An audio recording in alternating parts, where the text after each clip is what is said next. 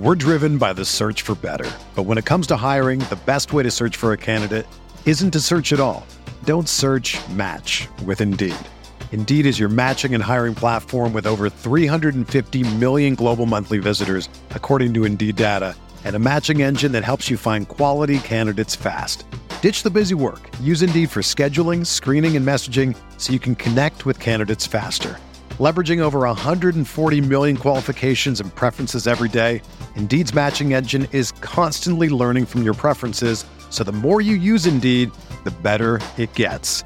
Join more than 3.5 million businesses worldwide that use Indeed to hire great talent fast. And listeners of this show will get a $75 sponsored job credit to get your jobs more visibility at Indeed.com slash BlueWire.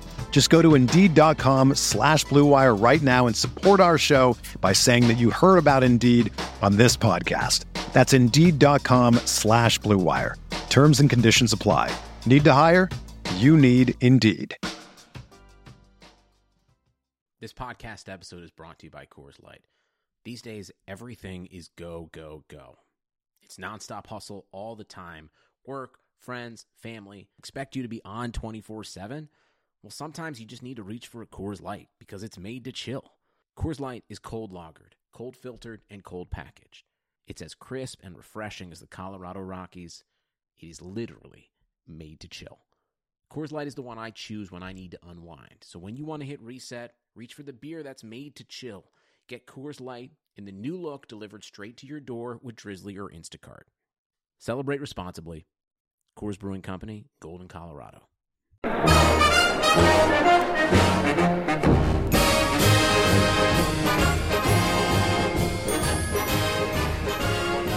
Welcome back to the Bear Report podcast. My name is Jeremy Stoltz. I am the publisher of BearReport.com. Here today again with Bears insider Aaron Leming.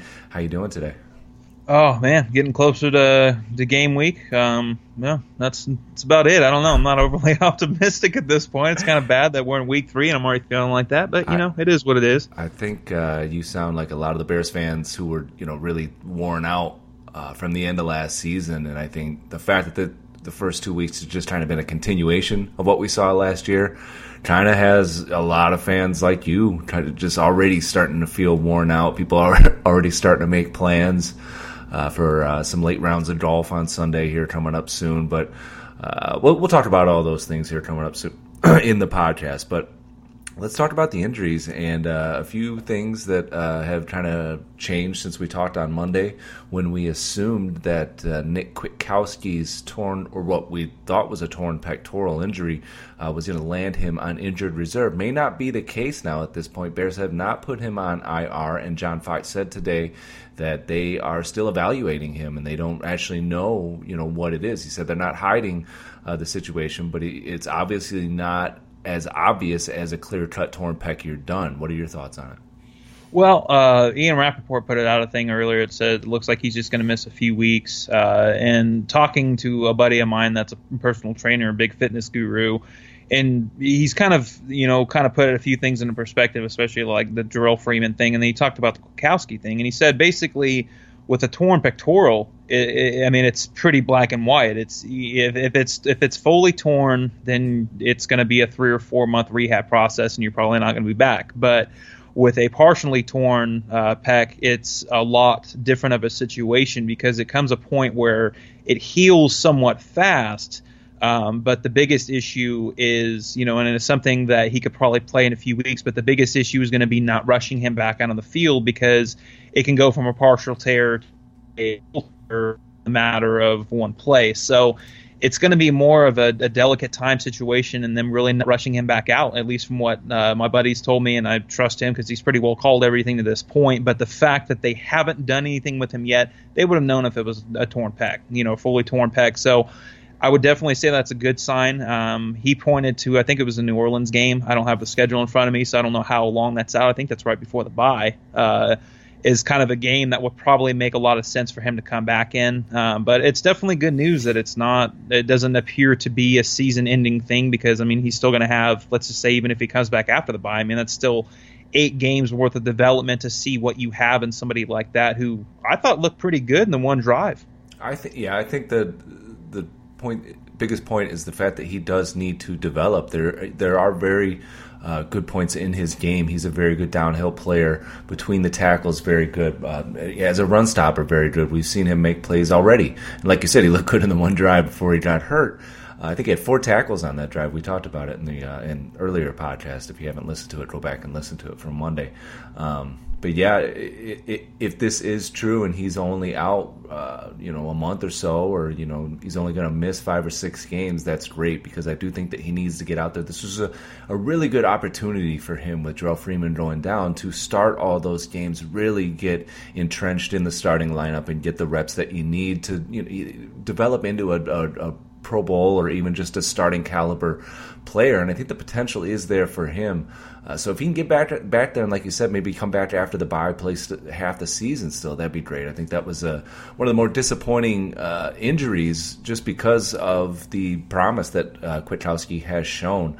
Uh, so hopefully, uh, you know, for the sake of the Bears, that he is not as hurt as we originally thought. Uh, the Bears have said they'll tell us when they know. So the fact that we haven't heard anything, maybe you know, maybe you're right. Maybe it is. He'll only be out a couple of weeks and uh, he'll be back before we know it. That would be a great thing. So that would be great news. Other good news on the injury report. Uh, this is something that the Bears haven't had in a while, so this is really good news. Um, Kyle Long practiced in full today for the first time the entire year. I don't think he's had a full practice through OTAs, mini camps, training camps uh, throughout the regular season. It's always been a limited participation, if at all. Uh, so that that's great. I think he's probably going to get back onto the uh, into the starting lineup this week. Also, Prince Amukamara practiced for the first time in a couple. I think it's been about three or four weeks for him uh, with the ankle injury. Uh, both those guys appear to be uh, back and ready to go. I, uh, I you know, if you, you, get your starting left guard and your starting cornerback, you know that kind of makes up for some of the injuries that you've had uh, you know, just the over, it doesn't make up for the amount of injuries they've had over the last couple of years. But man, it, guys were going down like crazy in that second game, so they actually have some guys coming back is a good sign. Yeah, I agree. I think you had what I mean. You, you got three starters coming back with Wheaton as well. Yeah, uh, yeah. I, I, didn't even mention Markus Wheaton, who isn't even on the uh, injury report. So he's 100% or 110%. Looks like he, they're not even putting him on the injury report. Oh man, you just jinxed him now. oh, man. But you know, it, it, and something I kind of want to touch on, and we can do it briefly. Uh, but I thought it was very interesting because you guys sat down with Kyle Long. What, what, what was that Monday, right? Mm-hmm. And you know, it, something that was I, I, thought Kyle Long said that was interesting. Uh, that John Fox has refuted multiple times uh, in, in, the course of training camp was the fact that he had a setback and that happened in training camp. And I, I, thought that was very interesting that he was very upfront about that. And it sounded like it wasn't just one setback; it sounded like it was multiple setbacks from him just kind of rushing into things. So it's good to know why it's t- taken so long for him to come back, but it's also kind of makes you wonder. Well, like I guess maybe not because you know John Fox does this a lot, but it, it, I guess it's good to at least have confirmation that this, you know, that it's just not taking him this long to come back from the original injury. That he just had a few setbacks, and I think he said something about his calf uh, was quite a bit smaller, and it was just kind of getting the the muscles back in order and stuff like that. So it, it, I don't know. It, it's good to me, or good to know, at least from me, that I mean, this was a setback and not just an injury that he really struggled to come back from, and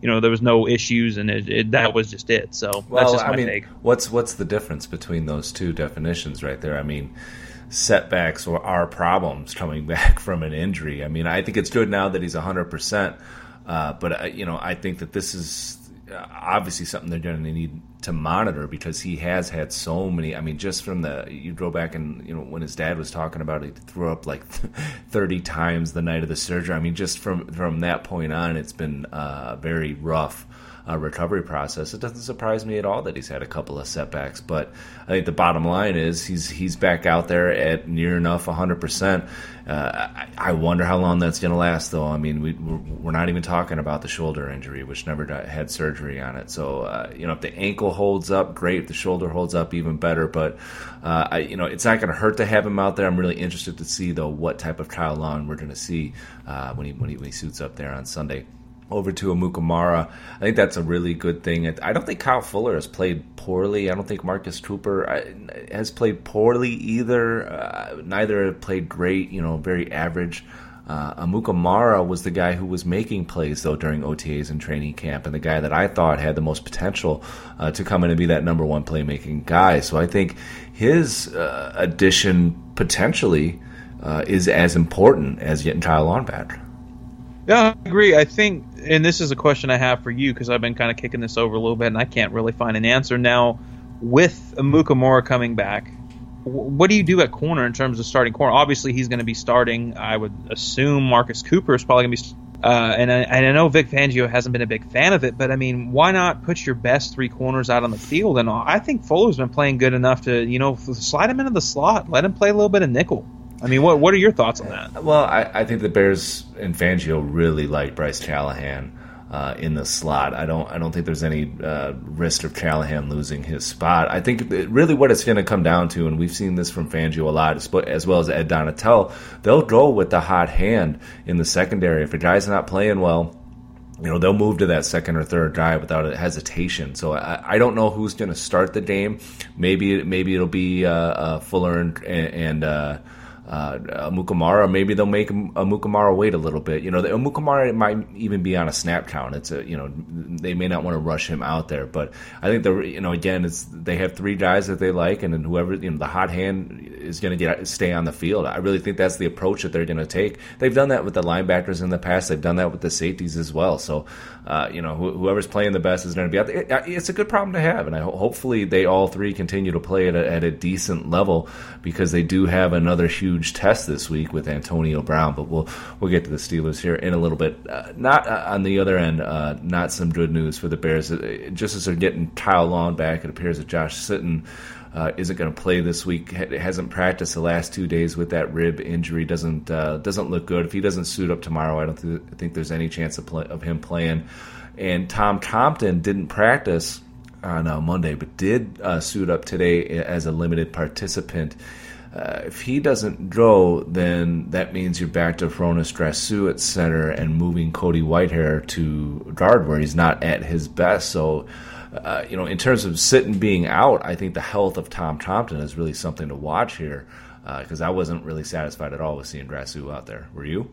No, I wasn't. Uh, you know, it just it, it's tough because you know I, I think Compton's actually played pretty well. Now the question is going to be you know what where they I know Kyle Long was supposed to be playing left guard. Now ultimately he really hasn't practiced. So would it be smarter to keep Long on the right side and then have Cody Whitehair? I mean, granted he played all three positions the other day uh, inside. I mean, what it, I, I I'm curious to see what they're going to do with Long. But the one thing I will say, and I just kind of want to get this off my chest because I've seen a lot of people kind of bashing uh, Cody Whitehair because he hasn't really been overly good. But I mean, what do you expect from a guy that? I mean, and they did the same thing last year. And I understand his injuries kind of, you know, kind of the, made this what it was. But mean, Cody Whitehair played what mainly at left guard during preseason for the most part, and then switched back to center right before the season. Then he played what he he played center, right guard, and left guard this last game. And I, I know a lot of people are a little upset because he's you know he's not making a step forward. But I mean, what can you really expect from a guy that you just keep bouncing around positions? I don't.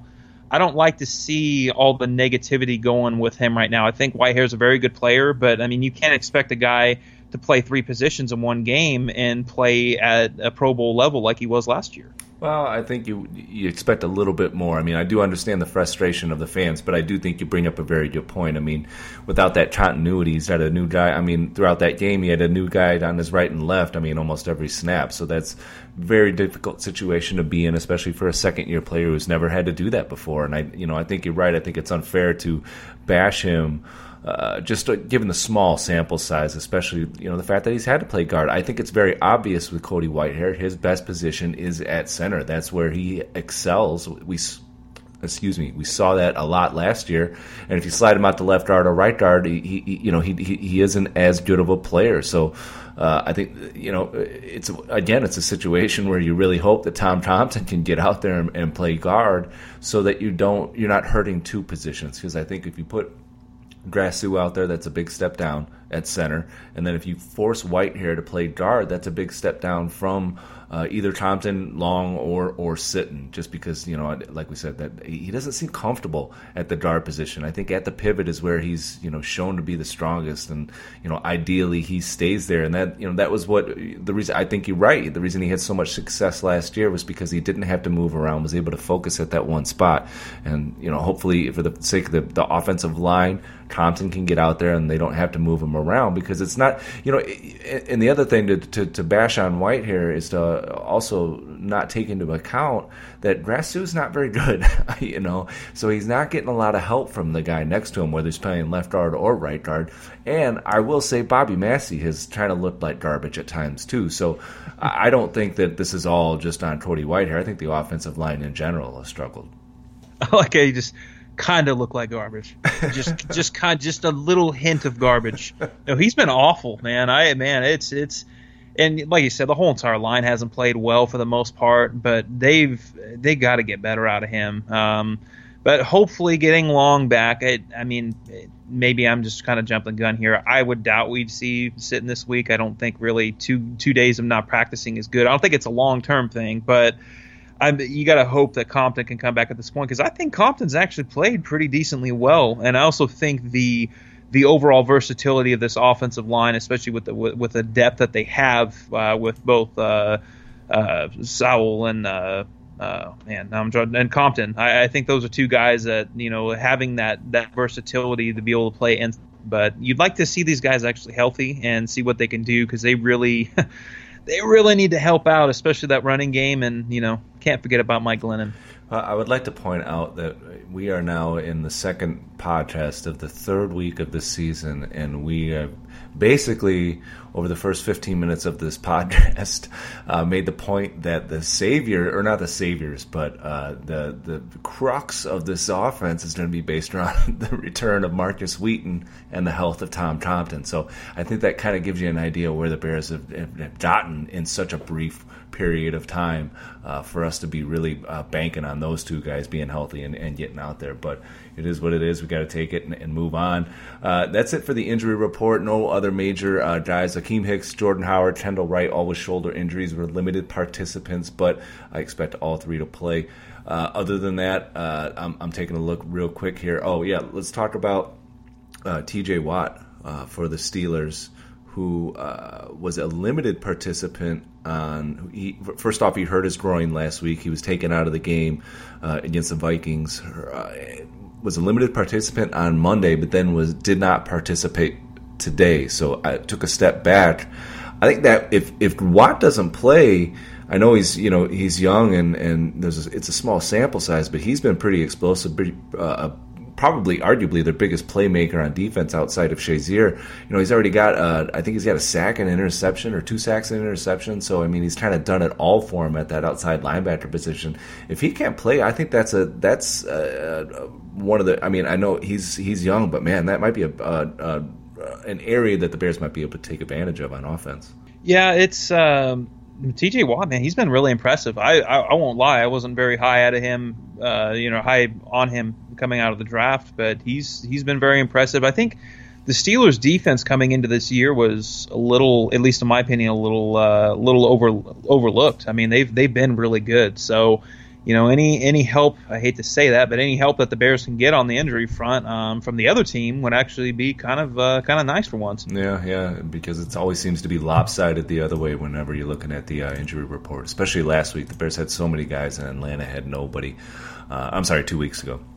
Uh, Jesse James, who also leads the uh, uh, Steelers in touchdowns with two, uh, limited participant with an ankle injury.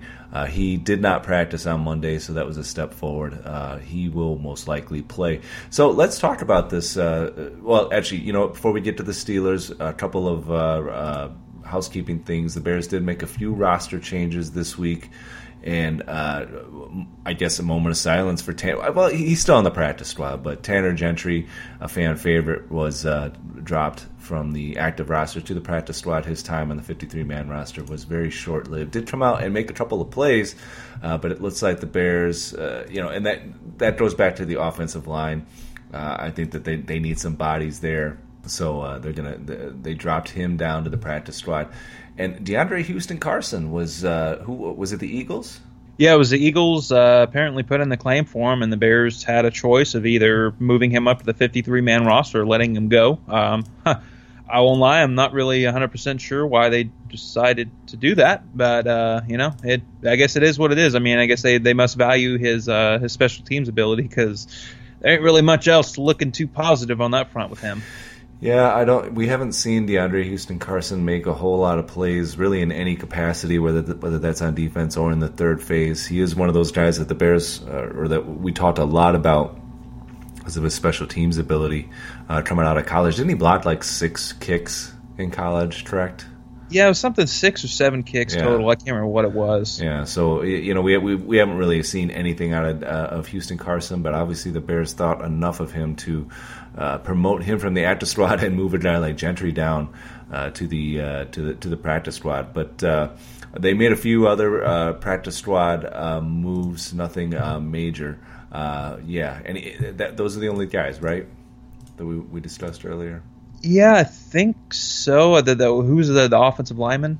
Yeah, the uh, uh, that's that's bad. Tiavalo, is that how how you say it? Yeah, DJ two of oh man, I don't even know. Tia Tia Tia Tia Labia. That's Tialavea actually interesting thing on him. Uh, he was a another another one of these guys that they've they've got as a converted tight. He was a tight end until last year. Mm. I can't remember who he was with before this, but mm. he was he was like 260 pounds. So it seems like the NFL is kind of moving in a direction where they're wanting to go with more because uh, I mean, dude, offensive tackles seem to be getting more scarce by the day, or at least good ones, and so I think it's an interesting move that the Bears have now have two guys on the practice squad. Uh, that guy from Alabama was another one who was a tight end. They moved him to offensive.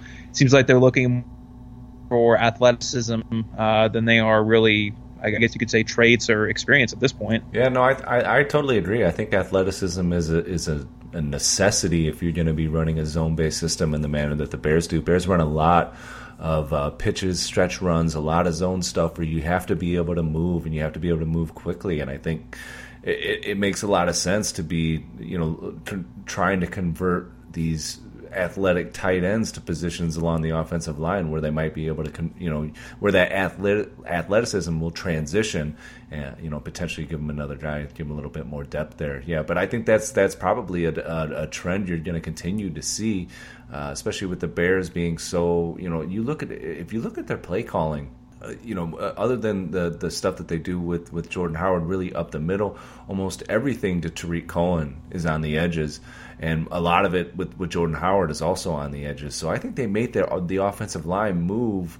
Uh, you know, I would say like 70% of the plays you're seeing the offensive line in a zone movement instead of that man straight up type of offense. So not not at all that surprising, but uh, we'll see. We'll see if Jordan Howard can play. You know, I, I, that's an injury that we kind of just glossed over. But the fact that Jordan Howard uh, had, uh, I think it was, oh man, seven seven yards on nine carries. Does that sound right? Last week.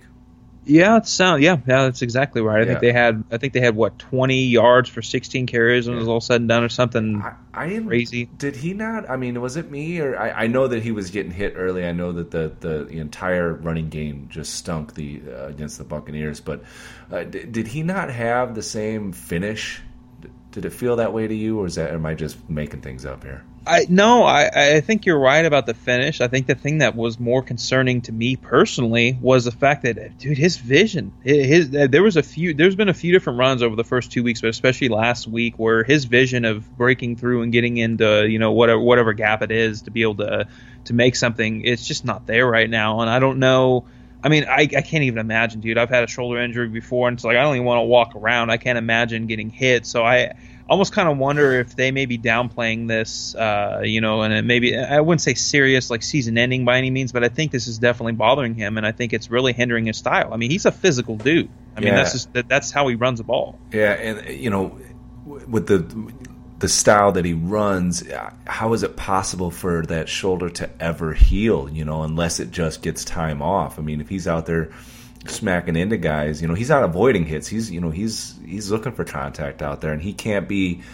You know, it, it, either he's going to make it make it worse, or he's going to start compensating for it, and it, he's you know he's not going to have the, the, same effectiveness that he did as a rookie. I think if there, if it comes to a point where you know he goes out there and, and struggles again and, and doesn't have that finish that he showed all last season, it might not be a bad idea to at least sit him one week and let that shoulder clear up because if that lingers all season, then you get a a seventy five percent or or a sixty percent Jordan Howard. Well, why not have 100% Jordan Howard and just wait a couple of weeks? I don't know. We'll see. Hopefully, it's not as bad as uh, it, it, looked, but I think that's something to monitor. Just seeing how he looks, seeing how he finishes plays here uh, going forward, especially this week during this uh, against the Steelers. Good news is Benny Cunningham uh, did practice in full, uh, so at least you know the Bears have a little bit more depth at uh, the running back position if something is to happen to Howard during the game. So let's talk about. I mean, let's just keep talking about the offense. Do you have high expectations for Mike Glennon this week? I do not. And speaking of the offense, one more thing: uh, Dieugot Joseph, the offensive lineman on the practice squad, was mm-hmm. claimed by the Ravens, right. and so that was actually weirdly enough, for as bad of a team as the Bears have been this year, they actually had two guys in one week that were claimed off the practice squad by teams better than them, looking to put them on the 53 man roster. So maybe that's a positive development. I'm not really sure. That was just kind of a sidebar that I wanted to get out there. No, uh, that is very interesting. I don't think that, that, that says anything about the Bears roster, but at least uh, you know the guys on the practice squad are pretty good. yeah, that's uh, that's that's fair. But as, as far as Glennon goes on the offense, man, I I just oh, man, it's really it's really hard to see, especially because I've watched both the Steelers games, and man, their defenses look really good. And then I'm sitting there, and they're very athletic. That's the one thing. Uh, Mike Mitchell at safety. Uh, they got a, a, very athletic group of linebackers, and I, and I think when you look at that versus what the Bears did last week and how they got shut down with the Bucs, I think you're looking at a very similar product. I really do because you have those athletic and you have those athletic linebackers, uh, especially Ryan Shazier. I mean, he's a dude sideline to sideline really fast. As long as he's healthy, he's really good. Uh, and I think that doesn't bode well for the Bears' short passing game, especially when you're trying to get Tarik Cohen involved. So uh, getting Markus Wheaton back is gonna they're gonna have to stretch the field. I mean, they're gonna have to do something different because the offense that they've run the last two weeks is not gonna work against this team. The Steelers got a better defense than they've had in, in quite a few years. Uh, so I don't, I don't like this matchup at all for the Bears, especially offensively. I, I don't think it, it matches up very well. And they got a couple of pretty good pass rushers, uh, T.J. Watt, depending on if he plays, and Stephon Tuitt. I mean, he's another dude that's that's uh, I'd say he's probably on the same same level as like an Akiem Hicks type player. So they got their hands full.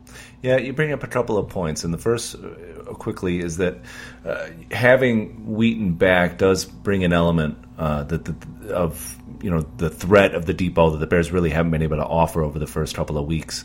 And uh, I do believe that you know even though Mike Glennon has been nothing but a check down machine over the first two weeks, I think Wheaton offers him the opportunity to, to get downfield a little bit, and I think they will take a couple of shots. I think they'd be stupid not to. I mean, he's their only guy who can really pass the defense other than Deonte Thompson, but he's not really a wide receiver. So I think Wheaton is their best chance to really try and open up the offense and keep that safety out of the box. I, I think most of the time you are going to see a safety in the box, but if they can complete a couple of passes to Markus Wheaton, that would be huge. Now, I, I want to bring up the point about Tarik Cohen and Ryan Shazier, and I, I, go back to when you watched the tape of the Tampa Bay game last week, and Lavonte David – uh, you know, we talked about when we did the, the podcast last week about how the Bear or how the Buccaneers were going to be able to match up with Tarik Cohen, and I even mentioned a guy like Lavonte David and how that he might struggle to, to you know with a player of Cohen's quickness and burst, but David was all over the field, and basically they had him shadow uh, Tarik Cohen wherever he went. He, he was mainly the guy who covered him one on one, and you know he was just he was in his face every time he caught the football. So I think that's a situation where the the Buccaneers gave a template. If you have a very fast player like David, a linebacker type, even if it's a strong safety that's a, that's a way to limit what Cohen can do, especially if he's the only option that the Bears have. Now, hopefully, like I said, with Wheaton, that opens up a, a little bit more, and hopefully they can get the run game going a little bit. But uh, you know, if you want to shut down Cohen, it, you know he's quick, he's got great burst, he's obviously has great hands. I think he leads the league right now, or he's tied for the lead uh, league in catches right now. He he can get it done, but if you have a good quick linebacker that can limit him post catch or post touch, I think that's huge, and I think that the the Steelers have that in Shazier e- easily. He's one of the quickest linebackers in the NFL, so I think that you're going to see a lot of situations where Shazier is going to be the guy who's going to be shadowing Tarik Cohen, and uh, Cohen's going to have to get around him a couple of times. There's going to be a lot of a few situations where those two guys are going to be in open space one on one, and it's, you know if Cohen can get around them, those are going to end up being big plays. But yeah, this is a tough test overall. I I, I think the front seven is what is the most concerning, obviously, and that we, you say that every year about the Steelers just because the 3 4 defense they run is so uh, aggressive and dangerous. I think I died just out of nowhere, and I I'm so unfamiliar with him. I, am not even sure. Do, Anthony Chickillo is that how you say it, or is it Chickillo?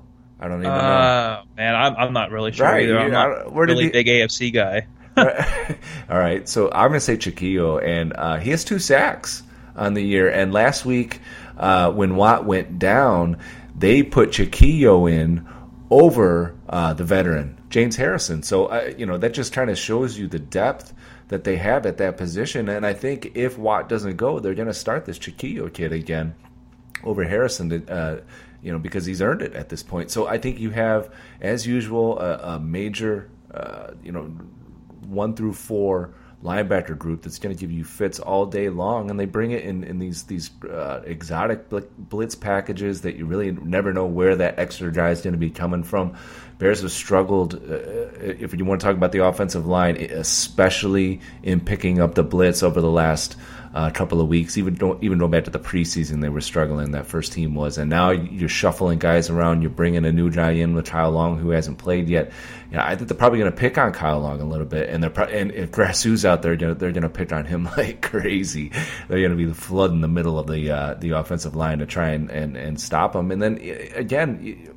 Bobby Massie's got to get the job done. He hasn't been doing it. I mean, Charles Leno's got to play better. I mean, if there's any chance any chance of Mike Glennon not having a repeat performance, a lot of it relies, in my opinion, on the offensive line, not only in pass protection, but also in getting that run game going. I agree. I agree. And I, I think my biggest question this week, and, you know, surprise, surprise, here we go with the quarterbacks again. Uh, I mean, what, kind of what kind of performance are you expecting out of Glennon? Because I, I, I, just I don't see I don't see a lot of ways that things are going to go good for him. I mean, they could, they're a very athletic defense. They're going to stack the box against him inside of corners, and I and I think Mike Mitchell at safety is is a big difference maker. I was a big fan of him uh, when he's a free agent a few years ago, and he's he's played really well. And it's just it's hard to see them not doing something very similar to what they did. So with that being said, I mean, you kind of wonder let's say you know it's 10 nothing 13 nothing something like that right before the half and and Glennon has a repeat performance i mean at that point do you pull the plug or do you do you stay with him again well, I think they're going to stick with him, and I think it, it, goes back to what we talked about last week. It's just not an ideal situation for Mitch Trubisky. I, I don't think that you, you, want to put him in an uh, if you do want to put your rookie out there, you want it to be, like you said, maybe in a situation where he gets 10 days off, where he's fully prepared. You don't want him going out there saying, here you go, kid, you're down, you know, whatever it is, 17 nothing against one of the best defenses in the NFL who are going to come after you. Good luck. I mean, I, I don't think that's even if Glennon is playing poorly, I don't think you want to do that to Trubisky. I think as long as Glennon stays on his feet, or you know can stay on his feet, he's going to finish this game no matter how bad it gets. Now that's the issue, though. I, I I see a lot of guys getting through. I see him getting hit a lot in this game, and he's just shown over the first two weeks that he can't avoid anything. And you know, the Steelers are a fast team. The Bears have a, a, a patchwork offensive line. It's probably going to be without their All-Pro uh, right guard. I, I, don't know. I, I wonder if he's going to finish. I wonder if just uh, not you know the Bears are going to be forced to put Trubisky out there. I mean that's really what it comes down to. I think they need. I mean the, the short passing attack is really their only chance. And I know you wanted them to throw the ball down the field, and I think they might take a couple of shots. But the only way to keep Trubisky off the field at this point is the short passing attack. Because I think if they try and drop back with with Glennon too often, seven step drops, eventually the the Steelers are going to get to him. They're going to get to him often, and they're probably going to hit him pretty hard. And I think again, you just you don't want to put Trubisky into that situation, even if he gives you a better chance of winning. There's also a good chance that he's going to get, uh, you know, beaten up in the in the in that contest as well. And it's just that wouldn't be a good start for him. I don't think so. So. Uh, hopefully, you know, for the sake of the Bears and the sake of the, the, the opportunity for them to get a win, Mike Glennon can come out and perform well. But to answer your question, I think he's going to get pounded, and I think he's just going to look like he did last week. And I, I wish I could be more optimistic about it. And um, prove me wrong, Mike Glennon. I mean, go go for it. I, I would love to see it, but I just what what is it? What what reason do I have to be to be more optimistic? Can you give me one? Uh, no, I can't. And you know, something that keeps weighing on my mind that I've watched the last few years with them, and especially under Dow Loggains, why aren't they throwing more quick slants? I mean, you got a guy in Tarik Cohen who I think fits that perfectly. Uh, I think you've got a few tight ends that can run that pretty well. Uh, Kendall Wright's the same thing. I think you know, and I think you're completely right. I, I think a short passing game is probably going to be smart, but I, I, just man, it's it's hard to see. I mean, they're and that's the thing is that you watch other teams around the league and you see them. They face good front sevens, and what do they do? It's a bunch of quick passes, a bunch of you know getting getting the ball out and making things quick. The problem is Mike Glennon is not capable of doing anything quick because he's so long and he's so slow with everything that he does. and I agree. I mean, there's just I, I don't. I don't know that there's one positive way. I think really the only thing is trying to get the run game going. But even at that, I mean, the Steelers got a really good run defense. So, yeah. I mean, if, if, if Glennon's going to be throwing the ball 40, 45 times a game, then uh, we need to start the hashtag now because people need to be praying for Glennon. Yeah, I, I, think you're right. The only chance they have is the run game. Uh, you know, that's it. And if you put it again, 45 passes by Mike Glennon is just going to be the same result, probably even worse against a, a better defense uh, with the Steelers this week. So uh, let's switch over to uh, what the Bears defense has to deal with, which is a whole lot on the uh, offensive side of the ball for the Steelers. Uh, I mean, we'll just start with Roethlisberger. I don't know what more. I mean, everybody knows what he brings. I think, you know, again with with Roethlisberger, it's not getting to him; it's actually taking him down. Getting to him is just half the process. I've never seen a guy in my life who's completed so many passes with the defender hanging all over him. Uh, but that's what he does. I mean, he can he, he's he's not elusive by any means, but he knows how to move around in the pocket, and he's so big and so strong that you, you have to hit him and really take him down to get him down. So, uh, you know that that's what he brings uh, in kind of the you know it's almost like facing Aaron Rodgers you know, Aaron Rodgers will avoid rush. He'll, he'll, he'll extend plays with his legs. With with Ben, he kind of does it in a different way, and I think that puts a lot of pressure on the cornerbacks we talked about earlier. And the and the Steelers love to throw deep with Roethlisberger. I mean, in those situations, can you see? Do you have faith? Fuller, Mukamara, Cooper, any of those guys. Roethlisberger has extended the play another three three seconds. Can they? Can a defender can any of those cornerbacks stick with Antonio Brown for three more seconds? Oh, that's a good question. And looking back at what they did last week against the Vikings, Antonio Brown wasn't actually as uh, as involved or heavily as involved as he normally was. Uh, Martavis Bryant was their big dude. I mean, he was the one, you know, just going downfield and catching bombs. And I think it's and it's another interesting matchup because you look at it and really the Steelers haven't run the ball well this year so far. Le'Veon Bell has not been good. I think they're averaging right around 2.8 yards per carry, but they've only given up three sacks. So the thing is, is you may be able to make them one dimensional, but you're also making them one dimensional and you're trying to match your corners who aren't really, especially a guy like Kyle Fuller and a guy like Marcus Cooper. They don't have the speed. They're not known to be hanging with speed guys.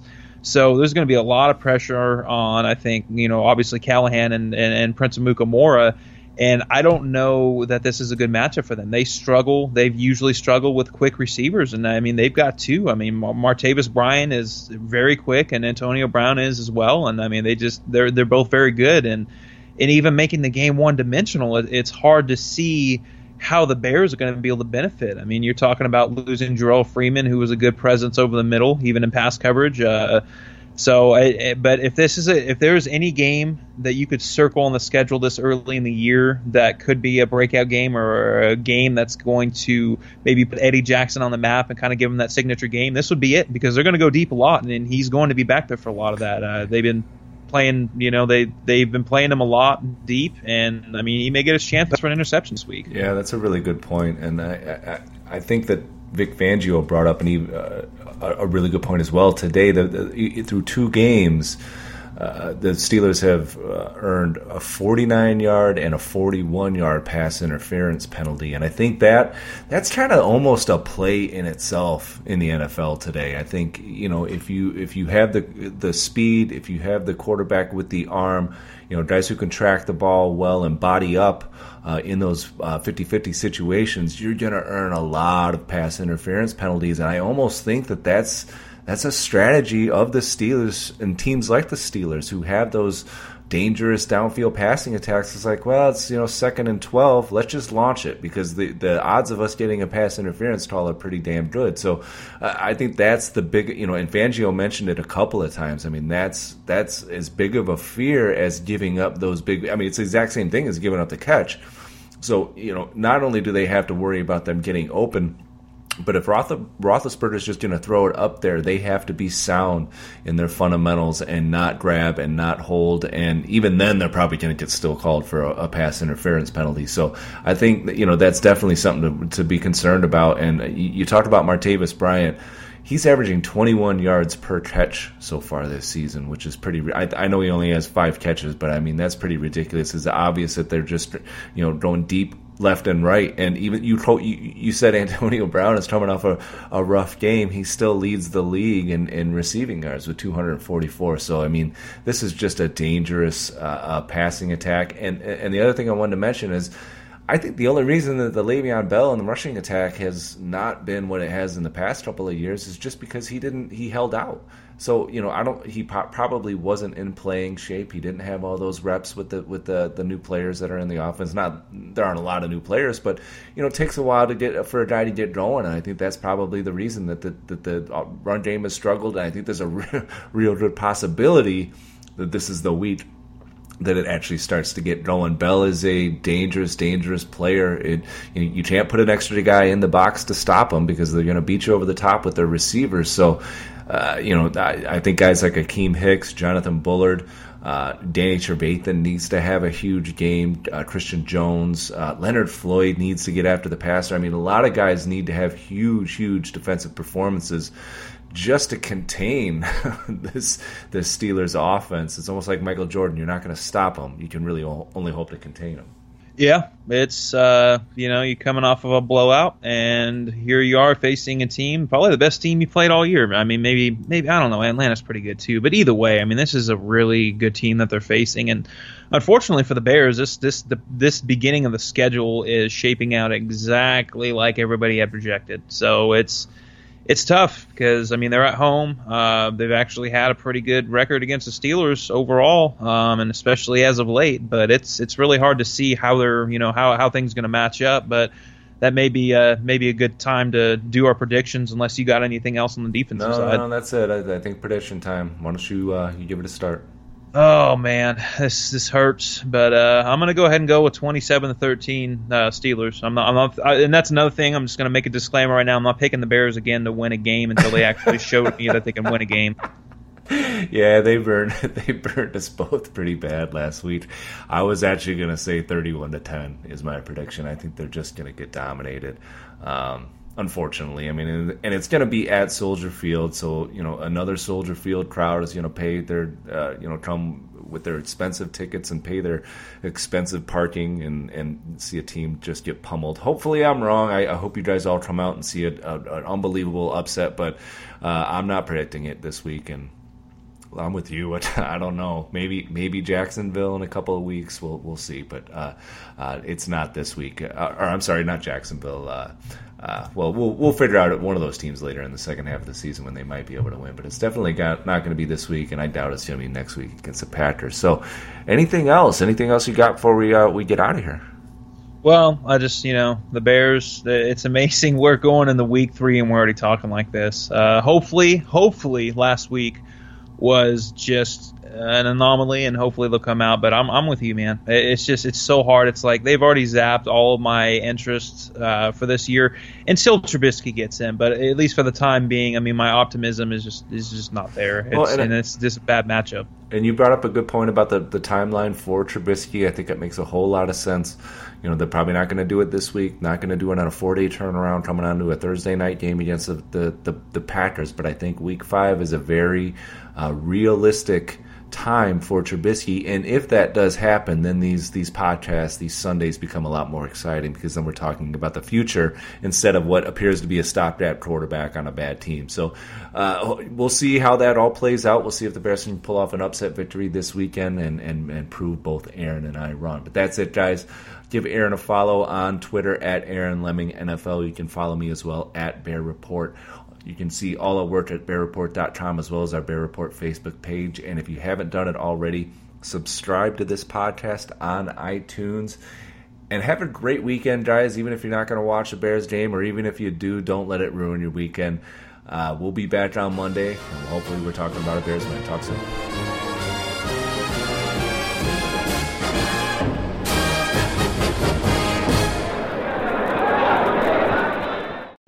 Whether you're a world class athlete or a podcaster like me, we all understand the importance of mental and physical well being and proper recovery for top notch performance. That's why I'm excited that Unifyd Healing is sponsoring this podcast. Unifyd Healing is a new and super innovative global network of wellness centers powered by Energy Enhancement System, or EE System. If you haven't heard of the EE System, you'll want to listen up. This technology promotes wellness, deep relaxation, purification, and rejuvenation. In hundreds of locations across the globe, access to a center is easy and affordable. Interested in experiencing the EE system technology for yourself? Go to unifydhealing.com slash bluewire to learn more and find a center near you.